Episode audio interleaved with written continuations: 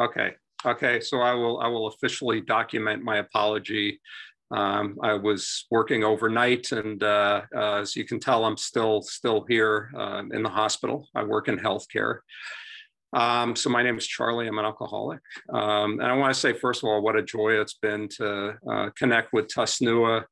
Um, I have my friend Todd to thank for that, and uh, my I've been in recovery for some years now, but um, I've been kind of looking for something to keep it fresh, and uh, definitely Tusnua um, has has done that. Um, so uh, let's see. Um, I uh, I grew up in uh, a, uh, an affluent suburb of New York City, um, and I always felt like I didn't have a right to be an alcoholic because uh, while my mother had working class first generation um, immigrant roots.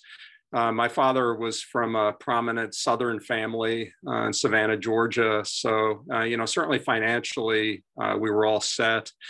And um, in the suburb I grew up in, uh, it was our neighborhood was full of really successful people. Um, the guy that lived across the street, I used to play with his son. He was a, a very respected hematologist at Columbia University and um, I don't know if any of you remember the Eliot Spitzer scandal uh, here in the United States, but Eliot Spitzer actually went to high school with my brother, and uh, my dad's cousin was a, a very uh, esteemed gynecologist at Columbia University uh, who lived about half a mile away.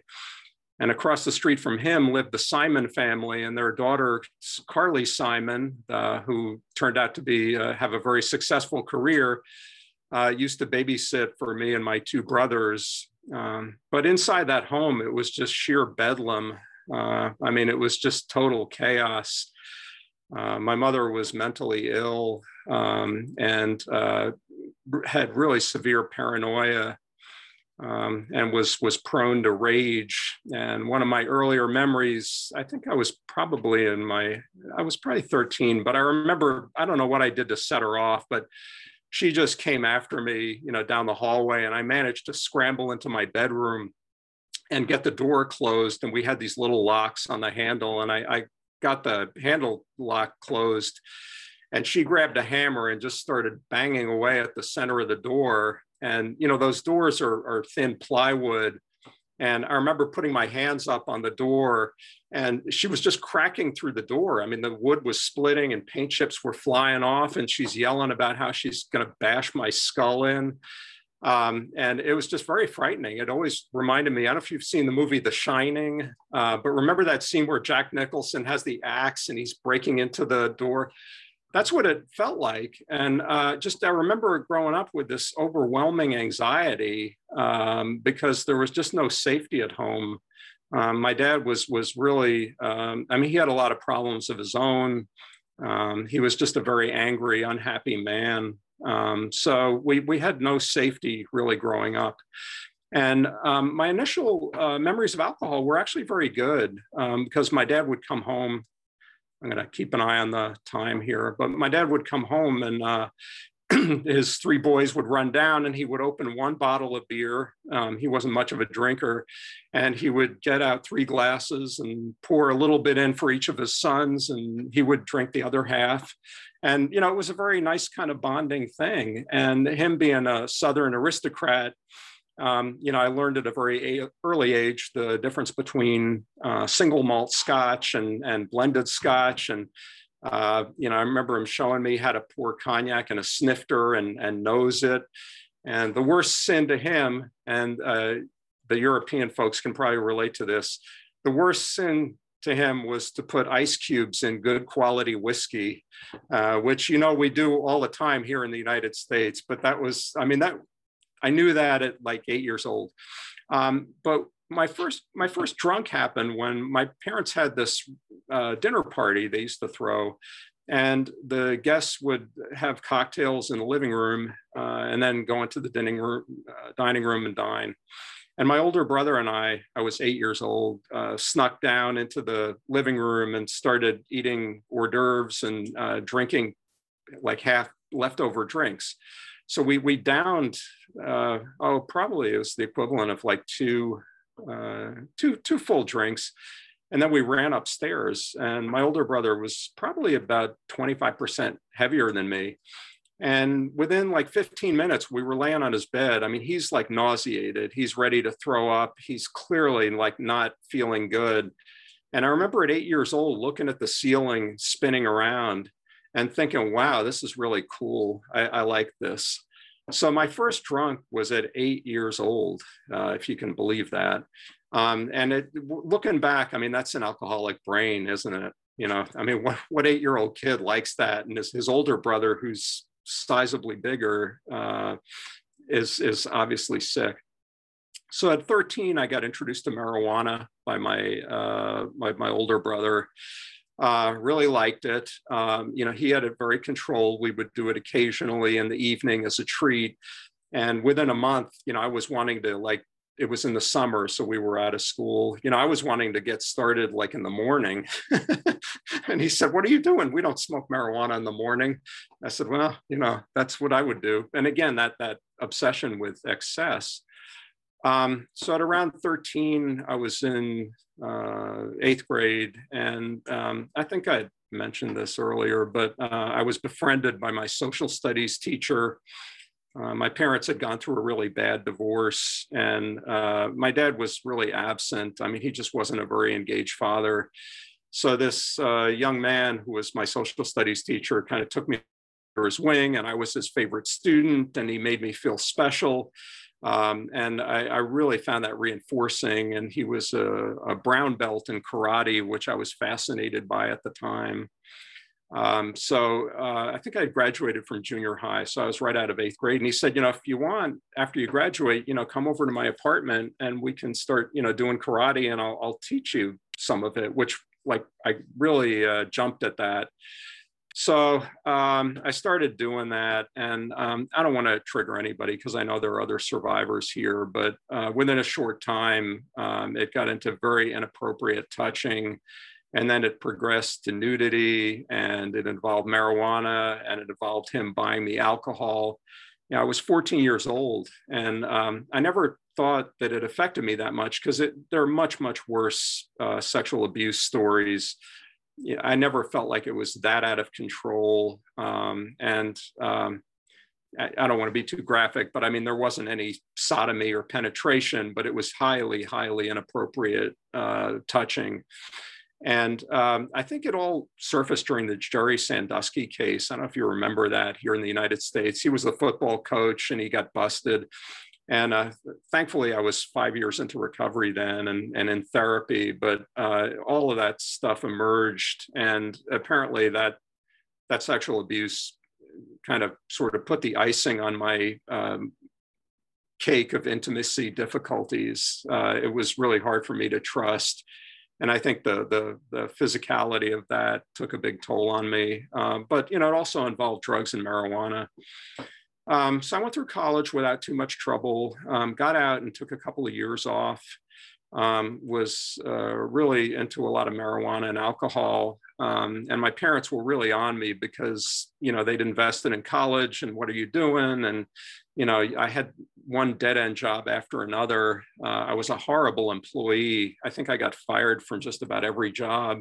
And at one point, I was I was driving an ambulance because I was in, interested in healthcare, and um, they just my partner and I would smoke dope and drink beer, and we, you know, we go around. You know, I mean, this was an ambulance. I mean, it was just so irresponsible.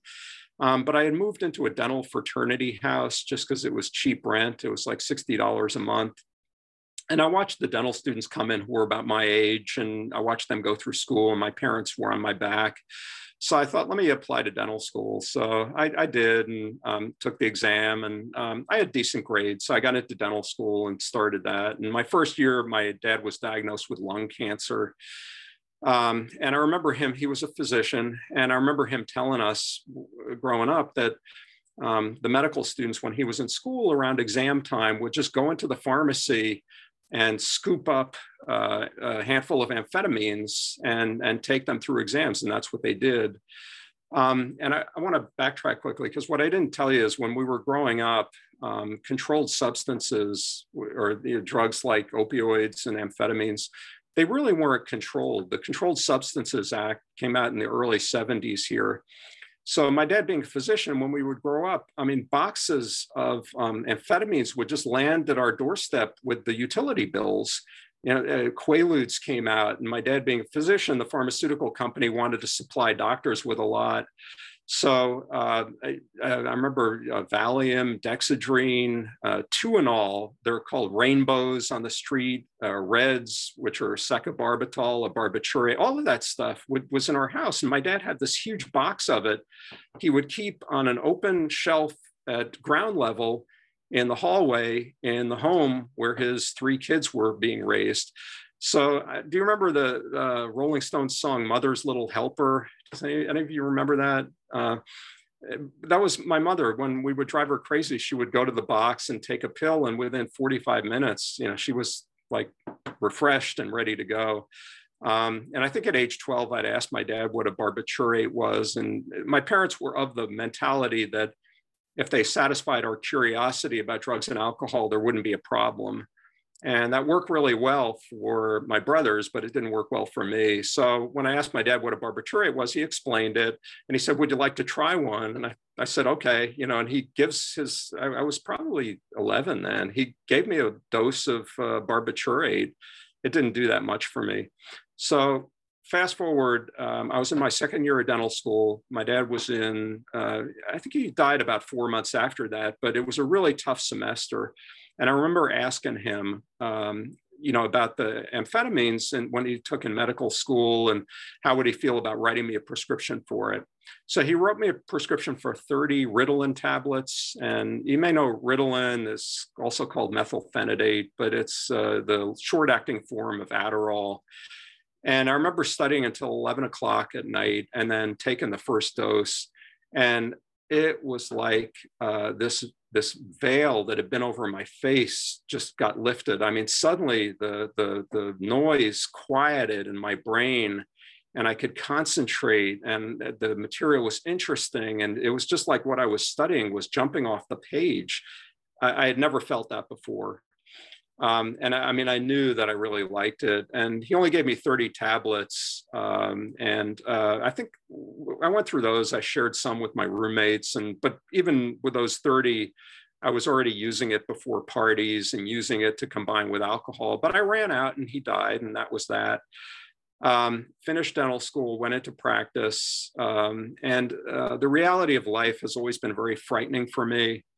Um, so I've always found safety in education. Uh, it's always been a very nice place to kind of hide out. And I, I sort of like the sense of intellectual growth. Um, so probably six months into dental practice when most people would be committing to their life partner and starting their families, which petrified me, um, I decided I wanted to go to medical school. So um, I got my application together and, and applied and ended up getting into med school. Um, and um, I think during the dental practice, I, I was starting to drink every night. Uh, I was starting to drink two or three beers just to unwind, but it still wasn't out of control. And the Ritalin had run out, you know, a couple of years before. So I went through med school, um, not a real problem. And one of the things I always liked about school was I was busy enough that it kept me from my addiction, or at least my substance addiction. Uh, my compulsiveness still uh, was still there, definitely, but that was very helpful. Um, and then, uh, let's see, I went to medical school in Ohio, and then I went to Indiana University. Uh, shout out to Bridget. I know you're a Hoosier, uh, but I went to Indiana University Medical Center for residency, um, and that was in 1992. And there were weren't really a lot of regulations on resident work hours then. And uh, yeah, I knew that it was going to be really stressful because they had about four hospitals at the medical center. Um, and the residents had a lot of responsibility uh, and they weren't supervised the way they are today. And there just weren't a lot of restrictions. Um, so it was extremely frightening at times. I suddenly had a lot of responsibility that I didn't feel qualified to manage. And there's a culture in medicine, and I, if we have time, I'll talk about this too, because I do some work now uh, with physicians. But the culture was always, you know, don't show weakness uh, and uh, neglect self care. And the more you neglected self care, the more respect you got, and you never wanted to show weakness. You were not allowed to be sick. And in a culture like that, uh, with that amount of stress, there's going to be a certain number of people that are going to start to turn to chemically coping. Um, so I, noticed my drinking, I was starting to drink uh, at the end of the day just because it unwound me. And I started dating a nurse uh, right after my internship. And she had a, a son that uh, was uh, uh, his was having some school problems and his pediatrician had prescribed Ritalin because that's like what we throw out for kids here in the United States. It's like every kid that has a behavioral problem, you know, nobody looks at what's going on in their home. They just kind of throw drugs at them. Uh, but anyway, I remember uh, telling Cindy was my girlfriend, I said, you know, I, I can take those off your hands. And it had been eight years since my dad died and I had had the Ritalin before. Um, but the difference this time was I was under a lot more stress, um, and I my uh, drinking had started to pick up. And uh, boy, man, when I added the Ritalin, uh, that really, I mean, it was very useful because I was studying a lot because I, um, we have these uh, specialty board exams that we kind of prepare for, and there's just a lot of material to go through. Um, so it was really helpful for focus and concentration because I, I, do have ADD and that's kind of been a problem all along. Um, but I really like that Ritalin uh, and with the alcohol and just I would combine it and on weekends and I would I would get preoccupied and look forward to it. And by the end of residency, uh, just I knew that it would be very hard for me to go without uh, either one of those, the alcohol or the Ritalin. Um, so as um, Cindy, my girlfriend, was such a wonderful girl, and um, I just was not capable of intimacy or any kind of commitment. Um, and her her family had really taken me in, and her her dad died suddenly at the end of my residency, and uh, just I remember sitting at the funeral with them, and it felt like a family I never had, and I was just sobbing away with them. It was just so painful uh, but the pain was uh, just hit my my intimacy issues, and I, I, ended the relationship right after that, and then moved. Um, and I've always felt bad about that because I mean she was such a sweet, loving woman, and her family had been so good to me. Um, but I, I, just couldn't i couldn't do it. I just was not capable of, of the intimacy. And I, the thing i feel really bad about is you know she lost her dad and then she lost me uh, at the same time. And you know i, I compounded her pain. Um, it's something i still feel bad about. But um, i moved and i thought well this is good you know because i'm separated from my ritalin source. Uh, so i just have alcohol now. Um, i moved out of state and for the next nine months, I didn't use Ritalin. I drank plenty, but the cravings, the, the, the obsession with Ritalin would not go away. Um, so I got connected with a primary care doctor. And uh, if you don't know this, um, any doctor that has no experience with addiction is usually a pushover for an addict seeking to find medication and me being a physician myself, I knew exactly what to tell him to get the Ritalin. And I, I forgot what story I came up with, but he had no idea uh, how I was manipulating him. And um, I mean, he he didn't understand that Ritalin is abusable, and he would give me like large numbers and, and put a lot of refills on them. And I was very careful because we have these drug monitoring programs in each state. And, uh, you know, if a doctor's prescribing too much or a patient is getting too much, it'll show up and it'll draw attention. So I was very careful to cover my tracks. I knew how many pills I had. Um, I would not call for early refills. Uh, I, I, only got it filled at one pharmacy. I paid cash, so my insurance didn't know about it. And uh, the Ritalin and the alcohol, you know, really started to escalate. Um, and I was working night shifts then. That's always been nice for me because, again, I, I don't have to deal with a lot of people. Um, and my wife had come on the scene. That's like a whole nother story. But uh, I mean, I was in active addiction when she met me. Uh, her first gift to me were engraved uh, beer mugs, and uh, um, then the, the, the the engagement gift she gave to me were uh, baccarat crystal brandy snifters with my initial. I mean, there was a very heavy alcohol theme. And we had started dating and uh, we had gotten engaged. Uh, and uh, just uh, that yeah, that's a whole nother story. She was so enabling because her dad was a pharmacist that self-medicated. So when we would go to movies, she'd carry my whiskey bottle in her purse. And as soon as the lights would go down, she'd hand it to me and I could just sit there and, you know, just drink through the movie. And the problem was, I, I, never thought I had blackouts, but I would never remember the second half of the movie.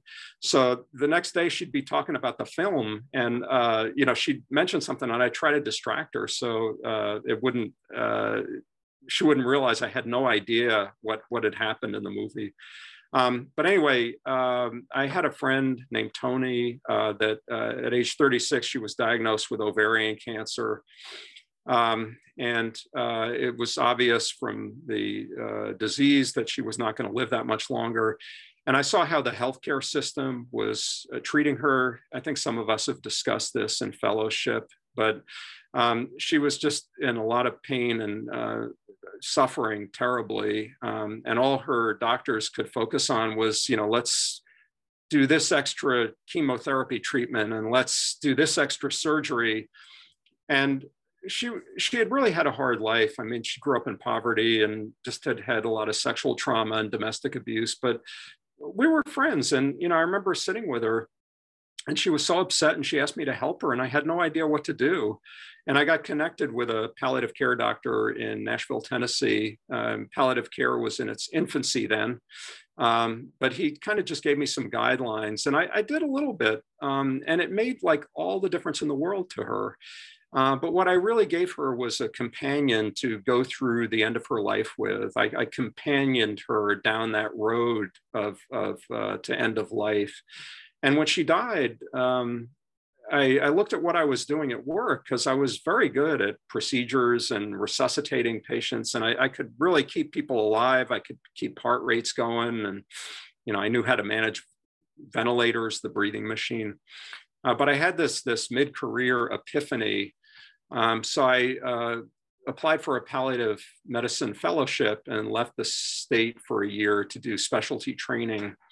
Um, and I, I, really felt a commitment. I thought it would be a good thing. And uh, when I got to fellowship, um, the difference was instead of doing shift work, um, this involved home call. You know, I was going to be on call at night and be on call at weekends. And I remember thinking, you know, this could be a problem with my drinking. Um, so I thought, okay, this will be good. This will be good for me to have a year where I, I can't just drink freely like that. And that lasted about a month. Um, and then I started drinking on call, you know, when I had to be available. And that was the first tip to me that, you know, this is not going in a good direction. And I used not drink, you know, uh, when I was on call. And I, I don't know why, this is part of my whole history, but um, I never got caught. And I don't know why, because I, I did this for a long time, but I had a system where um, most of the calls would come in before 11 at night. So I, I could kind of keep it to three or four drinks and be somewhat coherent uh, by by then. But after about 10:30 or so, I, I, could not control the drinking, and I just it would just go off the rails. Um, and uh, if anybody that knew me um, had called uh, a nurse or another doctor or something, if they had called after about midnight, it would have been very obvious to them that I was impaired. And when I would get calls, I mean, I would be very careful, but you know, I was given orders for for medications, and then they were complex patients, and it was just. And I'm glad nothing disastrous happened. Um, so we uh, let's see. Um, after I'm going to speed it up here. Um, am I doing okay? Give me a nod.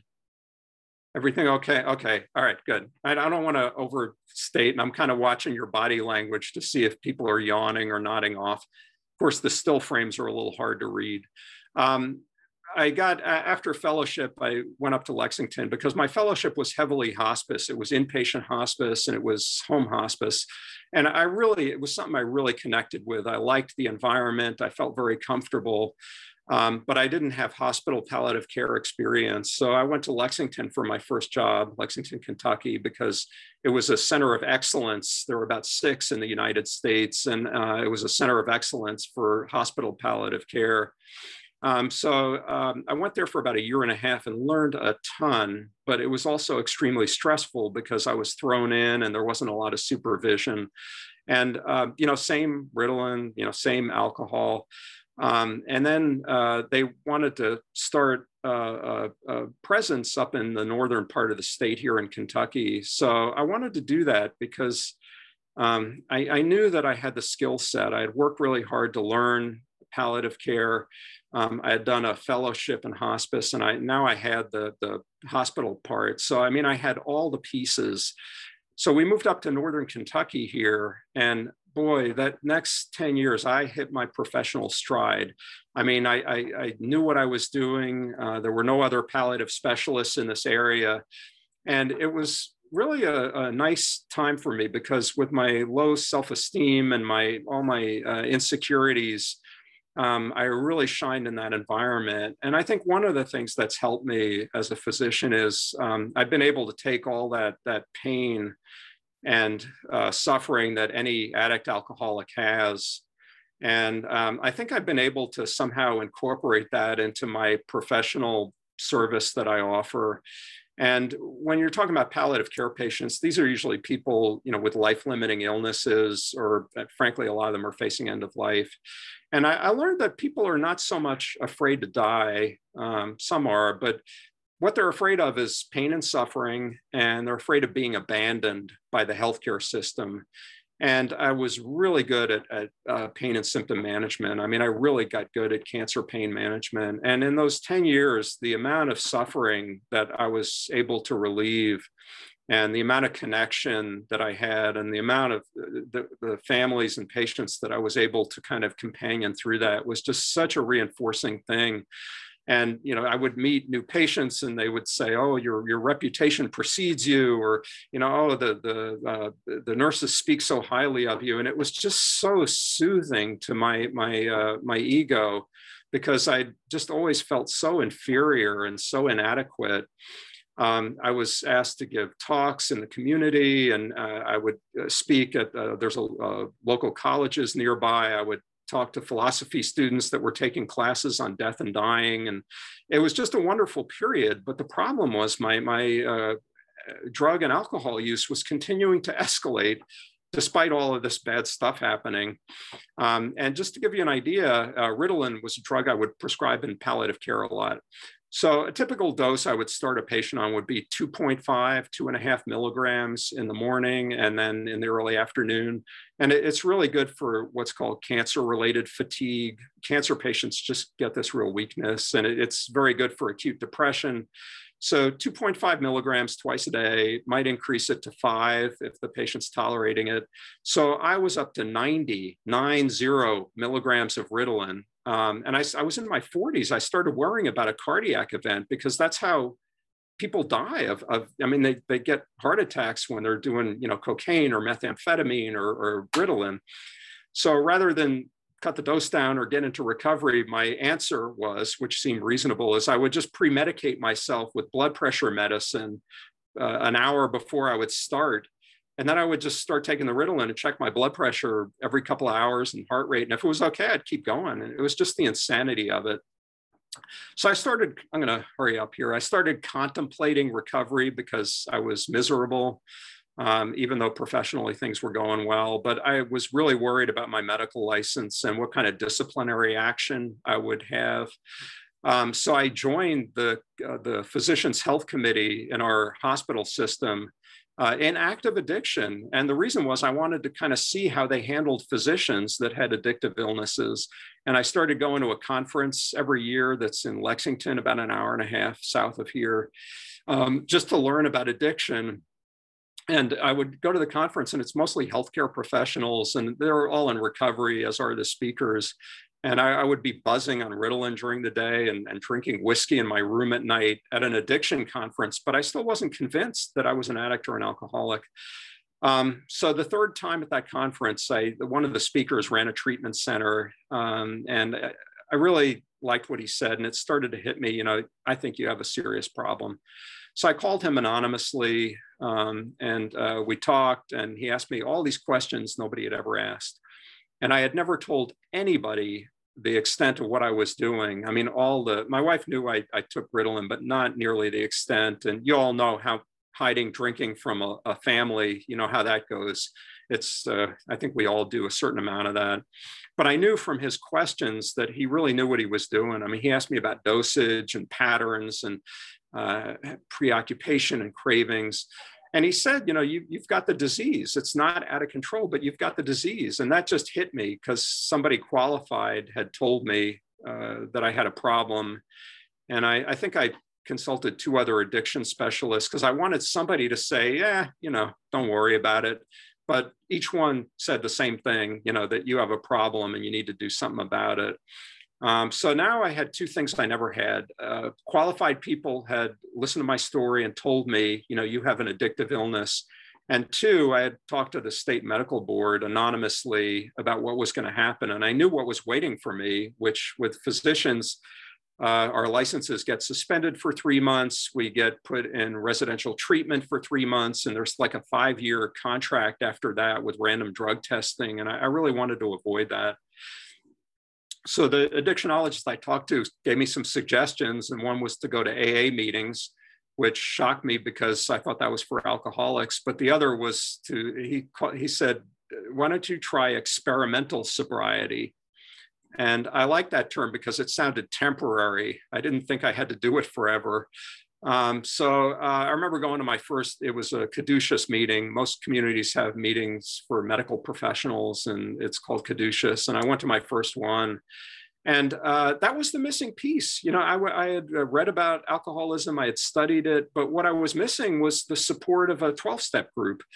Um, and uh, suddenly there were people around that had had lower bottoms than me. Um, and people were calling me and saying, How are you doing? And uh, just I, I, felt support and I could come and talk about my struggles.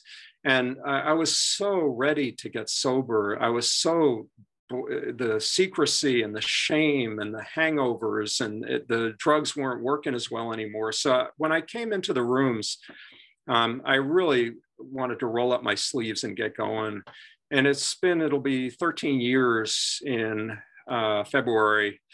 Um, hasn't always been easy, but I've, I've never had a problem staying sober, which I'm thankful for because I just I knew when I came in uh, I was ready, and I never want to go through early sobriety again. Um, life isn't perfect. Uh, my wife of almost 23 years and I are in the process of separating. Uh, that's extremely painful. I've shared with a couple of you. Um, I think one of the things, and I'll, I'll, finish here in a moment, but one of the things that I've always been afraid to admit is that, you know, we met uh, when I was in active addiction. And, you know, I was drinking heavily, I was doing Ritalin, our whole courtship, engagement, married life, I was doing that. And I've been afraid to face the fact that, you know, maybe the decisions I made in addiction were not the decisions that I would have made otherwise. Um, so we're going to separate and kind of see how that goes.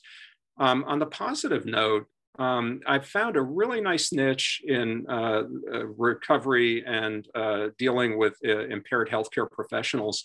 And that physician health committee that I joined just to see how they handle doctors um, I now chair the committee, and they all know I'm in recovery. And I've, I've given talks within our healthcare system to multiple groups of nurses and doctors about addiction. And when a doctor is suspected to be impaired, you know, I'm the person they call because, you know, they don't have anybody else like me. They don't have a physician that's in recovery that can do that. And I've uh, established really nice working relationships and even friendships with the executive director of the state medical board um, most states have physician health committees uh, which deal with impaired physicians, and I was uh, voted onto their board of directors a couple of years ago. So recovery's become such a nice place for me. Uh, it's been a nice professional uh, avenue, um, but life in recovery, as you know, is not always perfect, and um, I think I still have to deal with me. I'm compulsive, I'm anxious, and highly wound. Um, and, uh, you know, again, the separation is going to be a major life change. So I'm going to stop there. I'm sorry to be late. And uh, I, it, I really appreciate the opportunity to share because it really is helpful for me to get all this out. Thank you.